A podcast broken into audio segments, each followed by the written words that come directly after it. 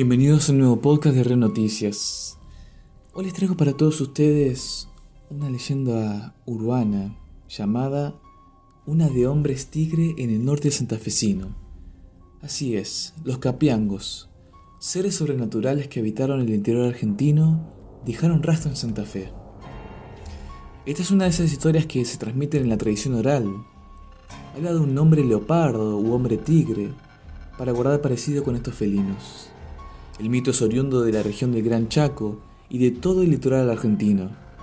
Se refiere a un brujo o hechicero que tiene la capacidad de convertirse en yaguareté. Asociado a él está el mito de los capiangos. Este tiene origen en la veneración que los antiguos pueblos profesaban hacia los animales nombrados. La leyenda de los capiangos se emparenta con la del lobizón, como mutación de un ser humano en animal o en bestia humana. Existían brujos que, usando un trozo de cuero de jaguar y otras cosas más como plumas de gallina, tenían la capacidad de cambiar su aspecto. Se convertían en un híbrido mitad humano, mitad animal. El rito debía tener lugar en el bosque y la persona que se transformaría debería revolcarse sobre el cuero del animal recitando un rezo al revés, lo que haría que su aspecto cambiara. Una vez convertidos, los capiangos salían de casa, Devorada la presa y saciada su sed de muerte, volvían a su forma humana. Dicen quienes lo han visto que es un chagoreté agresivo, violento y asesino. Tiene poco pelo y su comida preferida es la carne humana. En la zona en la que actúa es enormemente temido, ya que ataca de noche invadiendo ranchos y secuestrando muchachitas jóvenes para que sean sus esclavas y lo limpien. No es fácil de combatir, es necesario matarlo con balas o un machete bendecidos. Otra forma de combatirlo es robándole el cuero y escupiendo en su cara tres veces. Por esta acción quedaría ciego y vulnerable a cualquier ataque. Cuando mueren, a los capiangos se les debe cortar su cabeza separándola del cuerpo. Una particularidad del mito de los capiangos es que está registrado en hechos famosos de la propia historia argentina.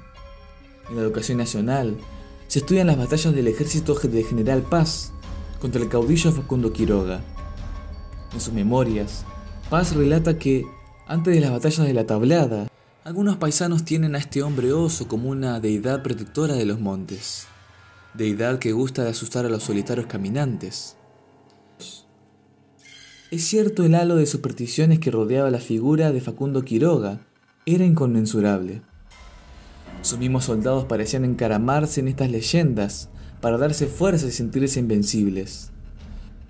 Muchas veces, la certidumbre de sus enemigos era tal que muchos de ellos desertaban de sus filas por miedo a ser devorados por los capiangos. Así decían que eran los hombres de Facundo, tenían la sobrehumana facultad de convertirse, cuando lo querían, en ferocísimos tigres. En las propias memorias escritas de General Paz, se hace mención a estos seres sobrenaturales. Cuando me preparaba para esperar a Quiroga antes de la tablada, ordené al comandante que trajese un escuadrón a reunirse al ejército. Y la noche antes de incorporárseme, se desertaron 120 hombres de él, quedando solamente 30. Cuando le pregunté la causa de un proceder tan extraño, lo atribuyó al miedo de los milicianos a las tropas de Quiroga.